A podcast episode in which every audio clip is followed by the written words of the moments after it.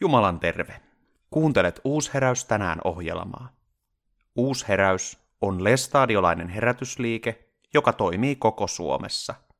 Mutta millainen herätysliike Uusheräys on? Tässä ohjelmassa tutustumme Uusheräyksen ihmisiin, toimintaan ja arvoihin. Olen Kalajoen opistolla ja olen itse ollut osallistumassa vastuunkantaja retriittiin. Ja tässä minun edessäni nyt on yksi vetäjistä, Jukka Jämseen. Jukka, tervetuloa tähän haastatteluhetkeen. Kiitoksia. Ja minun nimeni on Eeva Pouke. Tosiaan Jukka, sä oot Nyvainin toiminnanjohtaja. Aika uusikin siinä, ehkä siunoista vain tehtävään. Mikä on Nyvain? Wine on Englannin anglikaanikirkosta alkunsa saanut tällainen uudistusliike. Se alkoi 80-luvulla, kun Etelä-Amerikasta tuli tämmöinen lähetyspiispa nimeltä David Pitches takaisin Englantiin ja alkoi kirkkoherraksi Lontoossa. Ja hän oli nähnyt Etelä-Amerikassa tämmöinen, tämmöisen, voisiko sanoa hengellisen uudistuksen. Ja sitten kun hän tuli takaisin Lontooseen, hän näki joukon väsyneitä pappeja. Seurakunnat pieneni, väki vanheni, väki väheni seurakunnista ja David Pitches vaimonsa kanssa alkoi sitten kutsua näitä väsyneitä pappeja kotiinsa rukoilemaan. Ja se oli siis, papit oli aivan uupuneita. He oli parhaansa tehnyt ja mikä ei näyttänyt auttavan. Ja muistan, kun eräskin New Winein myöhemmin toiminnanjohtaja sanoi, että hän muistaa, minkälainen kokolattia matto oli Pitchesin olohuoneessa, koska hän päätyi aina itkemään sille matolle sitä surkeutta. Sitten kun olivat aikansa rukoilleet, niin sitten alkoi ilmentyä näitä pyhän hengen armolahjoja. Mm. Ja siitä sitten vähitellen tuli tämmöinen kesätapahtuma. Ja New on tällä hetkellä ehkä parissa kolmessa maassa toimii jo. Ja on a- aika suuressa asemassa Englannin anglikaanikirkossa. Meidän mattamme on Local Churches Changing Nations, eli paikallisseurakunnat muuttamassa maailmaa tai muuttamassa valtakuntia. Ja tarkoitus on tukea olemassa olevia seurakuntia niin kuin takaisin raamattuun ja armolahjojen pariin ja tämmöiseen kristillisyyteen, joka näyttää kasvava eri puolilla maailmaa. Tässä oikeastaan nyt vain. Jaa, ja se on, oli sillä Englannissa, mutta mikä sen on tullut teille Suomeen?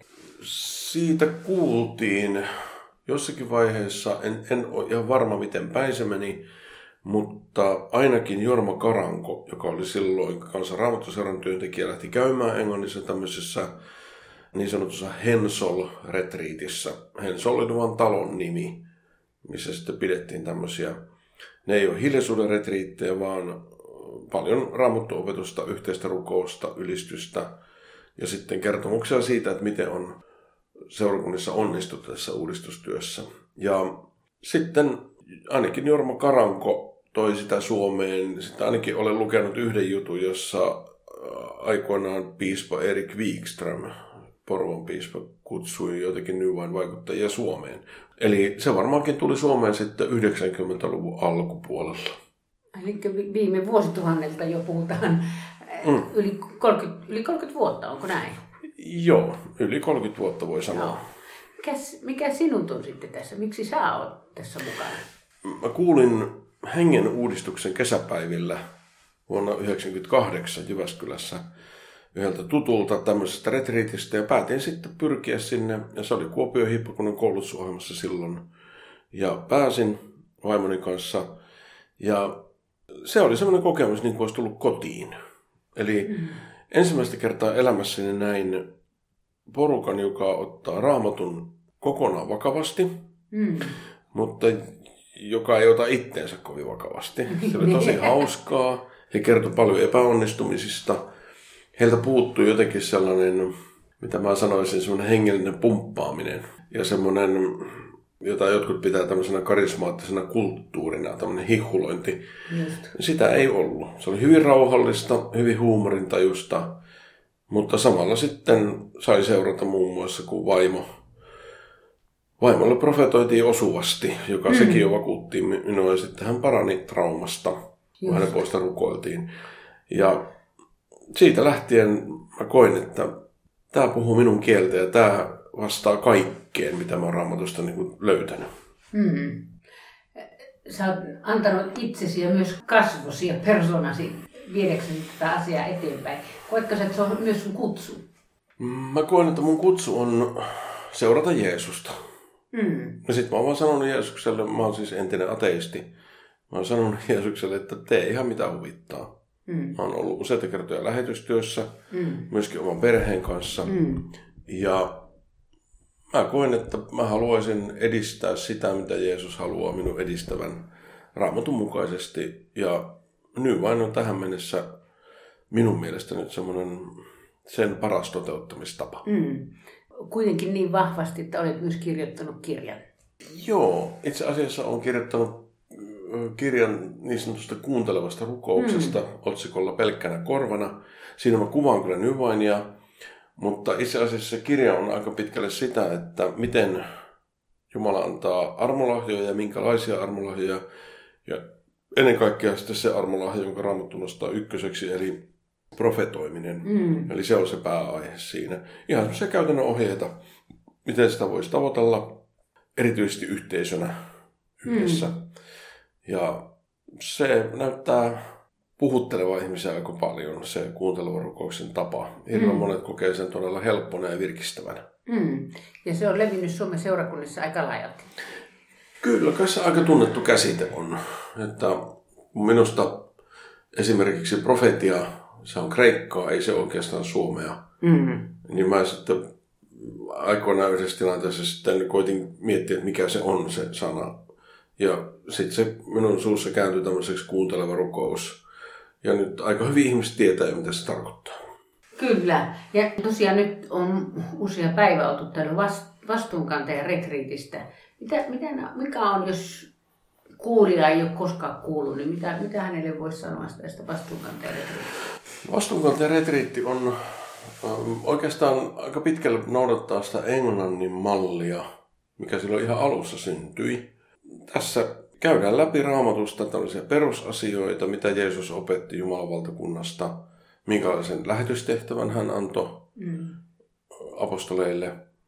Eli voisi sanoa, että nämä vastuunkantajan retriit niin kuin valmentaa tällaiseen ulospäin suuntautuvaan seurakuntaelämään Mm. kotimaassa ja ulkomailla. On erittäin hyvä lähetystyön väline myös. Ja täällä me luetaan raamattua, rukoillaan paljon ja osallistujien puolesta rukoillaan paljon. Mm. Eli täällä on aika iso tiimi rukoilemassa heidän puolestaan. Lauletaan yhdessä ja sitten kuullaan kertomuksia siitä, miten tätä raamattua sovelletaan näissä uudistuneissa seurakunnissa ja miten se asia toimii. Ja mitä mä oon kuullut erittäin monilta, tämän on käynyt varmaan jo Suomessa, niin kun, jos mä nyt laitan jonkinlaisen arvion, niin 600-800 ihmistä mm. on käynyt tämän jo. Mi- Mikä on, niin kun, nyt sä oot Nyvainin toiminnanjohtaja, niin mi- mikä sen näky on? No oikeastaan sen näky on sellainen, että kun me, jotka ollaan koettu New Wine hyvin virkistävänä ja sellaisena vastauksena siihen, että näinhän Raamattu opettaa, Mm. niin meillä ei ole minkäänlaista, niin kuin, me ei niin kuin vastusteta oikeastaan mitään. Mm. Meidän identiteetti ei nouse siitä, että me oltaisiin jotakin vastaan, vaan me vähän itsekin ihmetellään, että miten, miten me ollaan tässä virkistytty niin paljon. Mm. Ja sitten me koitetaan saattaa ihmisiä raamatun äärelle vastaanottamaan näitä pyhän hengen lahjoja, rakastumaan Jeesukseen uudestaan Mm. ja syvemmin. Mm. Ja sitten ihan välineenä on, meillä on kesäkonferenssi, jossa on kolmisen tuhatta eri ihmistä. Mm. Heinäkuussa yleensä aina tuolla Jämsän himoksella. Sitten me pidetään näitä vastuunkantajaretriittejä ja sitten erilaisia rohkaisupäiviä sekä kasvokkain että sitten etäversioina. Ja sitten meiltä voi tilata tämmöisiä koulutuspäiviä. Erityisesti puhutaan profetoimisesta, miten rukoilla sairaiden puolesta Mm. ja äh, miten rakentaa tällainen rukouspalvelutiimi. Mm. Kuinka niin kuin käytännössä sitten seurakunnissa tavallaan viestiä sitä, että tänne voi tulla ja kenen tahansa puolesta rukoillaan. Tässä se oikeastaan on pähkinänkuoressa. Mm. Se avoimuus ja nyt ollaan täällä Kalajoen opistolla, joka on Uusheräyksen opisto. Miten sä koet sen työskentelyn eri herätysliikkeiden kanssa? No, Newmanissa on sellainen periaate, että me koetaan, että jos me yritetään järjestää joku tapahtuma jollekin paikkakunnalle, niin meidän tulee kutsua sinne kaikki paikkakunnan kristityt. Mm. Me koetaan, että pyhä henki murehtii sitä, jos me jätetään joku kristillinen joukko niin kutsumatta. Mm. Totta kai ihmiset saa sitten valita, tuleeko he. Meidän arvot löytyy ihan netistä. Mun mielestä ne on hyvin, sanotaan, perinteisen kristiuskon arvoja. Mm. Mutta ehkä sellaiset painopisteet sitten on erityisesti tämmöinen, että kaikki ihmiset saa palvella. Mm. Eli tämmöinen yleisen pappeuden periaate. Ja sitten just, että me odotetaan, että niin kun pyhä henki näiden armolahjojen kautta vie omaa missiota eteenpäin. Ja tässä musta tuntuu, että meillä on kyllä ihan kaikista herätysliikkeistä porukkaa mukana ja eri kirkkokunnista. Mm. Ja esimerkiksi Englannissakin, kun järjestettiin tämmöinen rukoustapahtuma, niin siihen osallistui yli 30 eri laista seurakuntaa ja kirkkokuntaa. He kokevat, että nämä Nyvanin arvot sopii heille mm-hmm. kaikille. Joo. Eli me ollaan hyvin yhteistyöhakuisia. Kyllä. Ja myös tuo, mikä tietenkin on tuttua näin, kun uusheräininä on, että se yleinen pappeus, että myös niin mm. sanotusti jokainen seurakuntalainen voi Kyllä. olla rakentamassa ja Kyllä. on rakentamassa Kyllä. sitä yhteisöä. Nyt Jukka, nyt sulla on mahdollisuus sanoa kuulijoille, millä sä haluaisit rohkaista kuulijoita tänä päivänä? Ehkä sellaisella, että Jumala on antanut jo Jeesuksen. Jeesus tuli ihmiseksi, mitä me juhlitaan jouluisin, ja Jeesus on ristillä oikeasti maksanut kaikki meidän velat Jumalaan ja ihmisiinkin päin. Eli me voidaan niin kuin Jeesuksen ansiosta aloittaa alusta ja päästä hyvään suhteeseen Jumalan kanssa. Ja koska Jumala on antanut jo Jeesuksen, niin meidän myöskin kannattaa ottaa vastaan pyhä henki, mm. jonka Jeesus lupasi silloin ennen kuin hän astui taivaaseen. Ja haluaisin rohkaista sinua, joka tätä kuuntelet, että kirkolla menee hyvin. Kirkko kasvaa eri puolilla maailmaa. Jos yksilöiden lukumäärällä mitataan, niin käsittääkseni nopeammin kuin koskaan ennen. Ja syynä on hyvin, pitkälle se, että ihmiset ottavat vastaan raamatun mukaisesti sen, miten pyhä henki sanaa avaamalla, eli raamatun sanaa avaamalla ja armolohja antamalla niin kuin tuo Jeesuksen hyvin niin kuin armollisella ja voisiko sanoa tuoreella tavalla niin kuin vapahtajaksi, joka haluaa sitten ihan arkipäivässä olla koko ajan mukana. Ja tätä haluaisin sanoa sinulle, joka kuuntelet, että ihan hyvin voit laittaa kädet ristiin ja sanoa, että Jeesus, kiitos siitä, että olet ristillä kuollut ja ylösnoussut ja olet minunkin syntini antanut anteeksi, että haluan ottaa vastaan sinun pyhä henkesi ja olla palveluksessasi ja osoittaa sinun rakkauttasi ja kertoa sinun evankeliumiasi myös muille ihmisille. Mm. Aamen. Näihin sanoihin on hyvä lopettaa.